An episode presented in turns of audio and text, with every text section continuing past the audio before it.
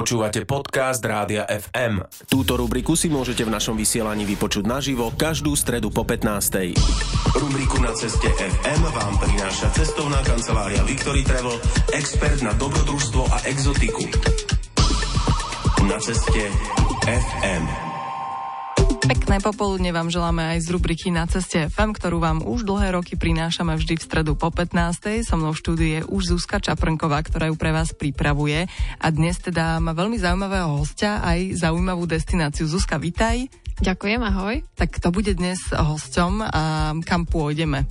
Dnes sa pôjdeme pozrieť do Južnej Ameriky, pretože náš dnešný host je milovník eh, tohto kontinentu, je ním Karol Kolčár a ako on sám povedal, cestovanie na, do Južnej Ameriky sa mu stalo takou príjemnou závislosťou. No a dnes sa pôjdeme s ním pozrieť do Brazílie, ktorú si vybral ako taký ďalší dielik do skladačky tých krajín, ktoré už predtým navštívil.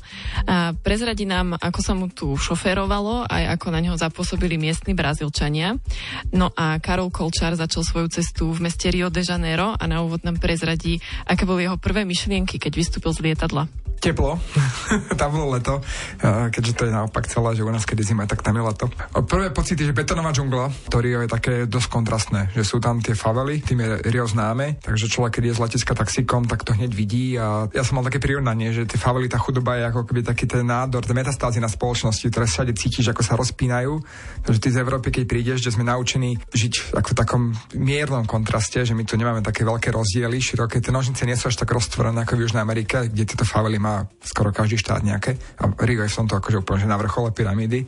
Tak to je prvé, že vidíš tam tú chudobu, ktorú vidíš, tá architektúra celkovo, ľudí spať v stanoch pod mostami a podobne, tak to je prvý šok ale potom zase tam prídeš a, a vidíš aj, aj tú, nech povedať lepšiu alebo horšiu, lebo kto som, aby som súdil, ale vidíš tú inú, tú civilizovanejšiu časť. Počas si zistíš, že vlastne oni tak nejako dokážu žiť v tej nejakej harmonii, že ten systém funguje minimálne pre mňa ako pre turistu. Tam nevznikali nejaké konflikty, že by som sa bál niekde a podobne. Relatívne dosť som šoferoval po rôznych krajinách, ale Brazília bola, že super šialená doprava. Požičali sme si auto, a bolo to dobrodružné, doslova. Oni tam nemajú napríklad tie testné pruhy, že máš štvorprúdovú diálnicu bez cestných pruhov. Poviem takú jednu storku, ktorá bola fakt vtipná.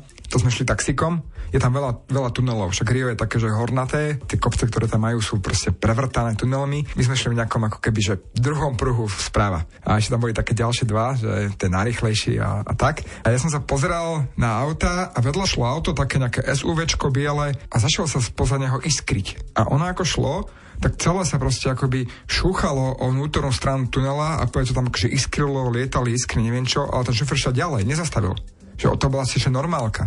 A ja som si potom v Brazílii všimol, že tam nie sú drahé auta. A už som pochopil prečo, lebo tam sa tak je divoko jazdí, že ľudia tam idú tunely, celý bok auta si proste ošuchajú o stenu a akože nič sa nestalo. Ideme ďalej. A podarilo sa ti nadviazať aj kontakt e, s nejakými Brazílčanmi miestnymi? Sú oni zhovorčiví takto k cudzincom? Akože zhovorčiví sú, ale nevedia veľmi po anglicky, takže veľa sa nenarozprávaš. Sú veľmi milí, veľmi priateľskí a mám pocit, že, že sú šťastní, že oni akože nevyzerali nejaké, že nešťastní aj tí akože chudobnejší ľudia. Celkovo, že keď si v nejakej krajine, kde je teplo, tak ten život je trocha akože viac v pohode. Už len z, to, z tohto hľadiska, že nemusíš sa trápiť tým, že riešiš to, že čo bude v zime. Nemusí sa stresovať nad budúcnosťou až tak ako ľudia, ktorí žijú v krajinách, kde príde zima, lebo to je stresujúci ako element existenčný, takže oni sú tak viac v pohode, podľa mňa aj kvôli tomuto. A kam viedli tvoje prvé kroky teda v Riu, keď už si sa zoznámil s premávkou? Prvá cesta bola na Airbnb ubytovanie, blízko pláže Ipanena, tam je taká časť Leblon, tak, ktorá vyzerá ako bežné európske mesto, kde bývajú tí šťastní brazilčania, ktorí majú dosť peniazy na to, by mohli bývať v tej lepšej časti. Prvá cesta bola na pláž, to bol západ slnka a bolo to, že magické, lebo vtedy končil karneval, takže tam bolo, že super veľa ľudí a všetci hrali futbal na pláži, alebo ten akože nohejbal cez sieť, behali tam so všelijakými akože jedlami a drinkami a tancovali a športovali a zapadalo slnko a održovalo sa to na hladine a bolo to celé zlaté a bolo to strašne pekné a také živé, pulzujúce. Hej, taká je Brazília, pulzujúca, to je to správne slovo.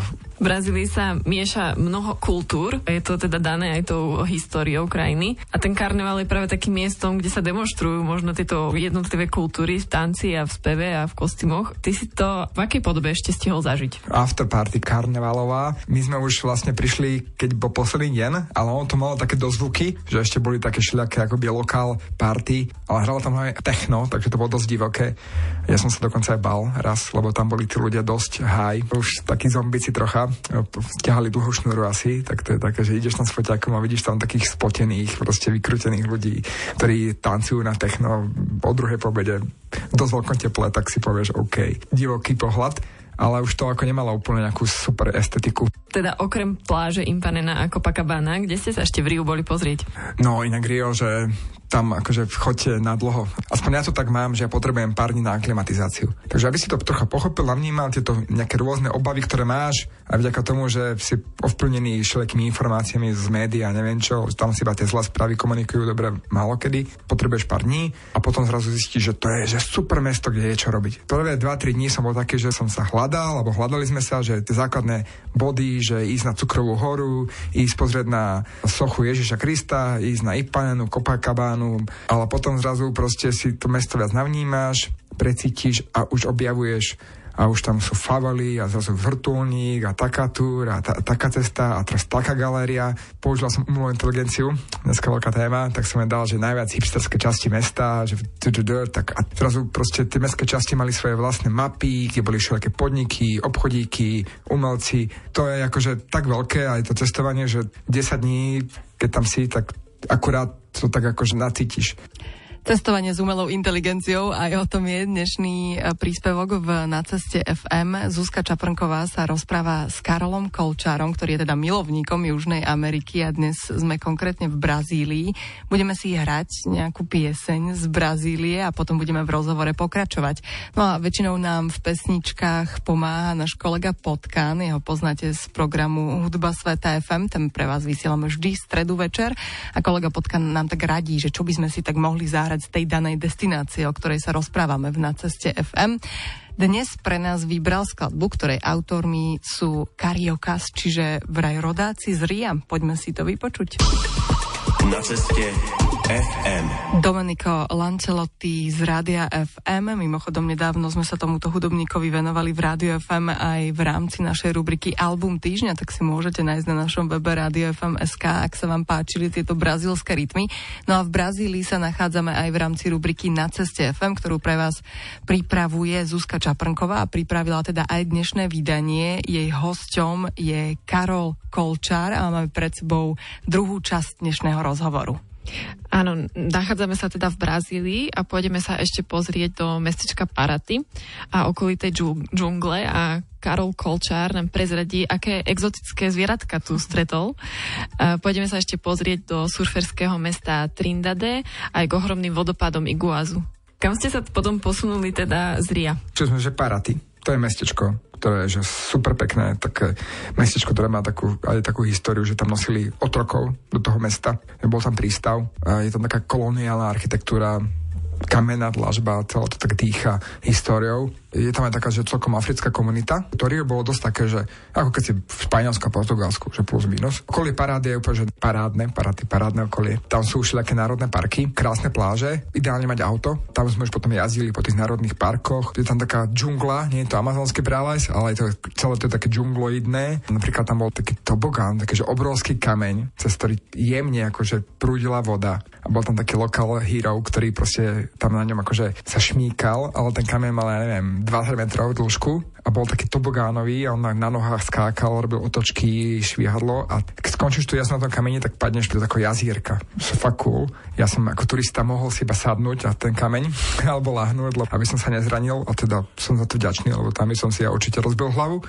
Ale že bolo, že celkom sranda, že som padol do tej vody a vynoril som sa z nej a pred sebou som videl hada, ktorý mal že kriklavo žltú a farbu a čierne pruhy čo viem, že keď je kriklavá farba v prírode, tak to znamená iba nejaké akože jedovatosť. Tak som sa hneď akože zlakol, čo som preč. A potom som si vravel, že ale však keď tam ten had je, tak asi o ňom vedia. Asi je to v pohode. Tak som išiel druhýkrát spustiť. Nikomu som sa radšej nič nepýtal. Ale hej, že tá Brazília je v tom také divoká, no, že máš tam značky, že pozor, leopard a podobné veci. A mali ste potom ešte šťastie aj na nejaké iné zvieratka? Chvála Bohu nie.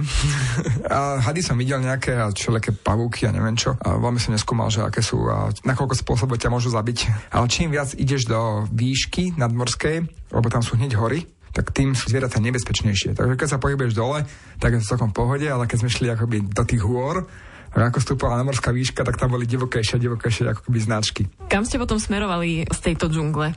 No, z tejto džungle sme smerovali do takého akože hipsterského paradise, Trindade, surfery, vlny, chatrče, všelijaké dreva pozbijané za čo ďakujem na ceste FM, lebo som si vypočul reláciu v Brazílii v podcaste a som si zapisoval. Trinidad bolo také hipsterské mestečko, obchodíky, surfery, reštaurácie, stále hudba, zabava, super jedlo a také to bolo uvoľnené, skoro žiadni turisti, dosť lokál, ľudia, ktorí tam chodili akoby z, asi z rôznych miest Brazílie, lebo bolo vidno, že to je akože turistické mestečko, ale máme sa, že o jednej ulici, kde všetko žilo.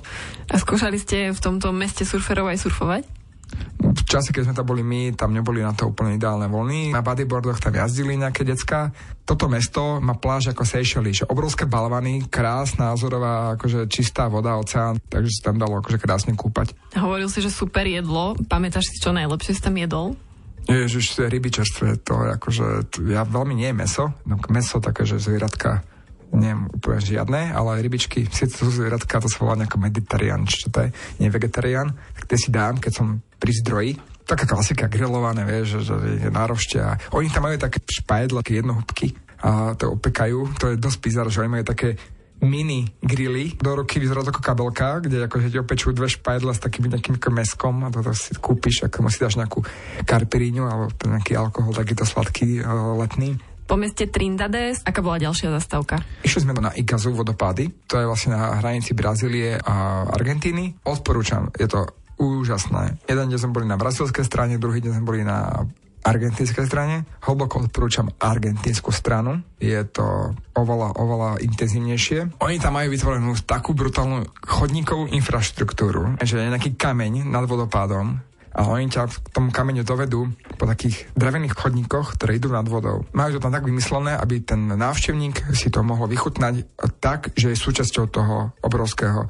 systému vodopádov, ktorý je asi najväčší na svete, mám pocit aj v rámci toho, že majú 2 km šírku a strašne veľa vody tam padá a tých vodopádov tam je v čase, keď je, sú akoby dažde, stovky až tisíce všetkých vodopádov, tých obrovských až po také malinké vodopádiky, aké poznáme od nás z Tatier. Čakal som, že budú veľké, ale bolo to oveľa väčšie, ako som si myslel. Som sa díval na tú vodu, ako padá, premyšľal nad e, zmyslom života. Že ako to všetko padá, ten čas, všetko sa padá do nekonečna a potom už sa nič nevráti a treba si užívať každý okamih, ktorý máš, lebo ten život je ako kvapka vody, ktorá sa rúti proste tým vodopádom. Tá príroda ti dáva takéto akože možnosti sa zamyslieť nad tým, čo robíš, ako robíš, prečo to robíš a robíš z ľudí lepších ľudí. A tak chodte veľa do prírody.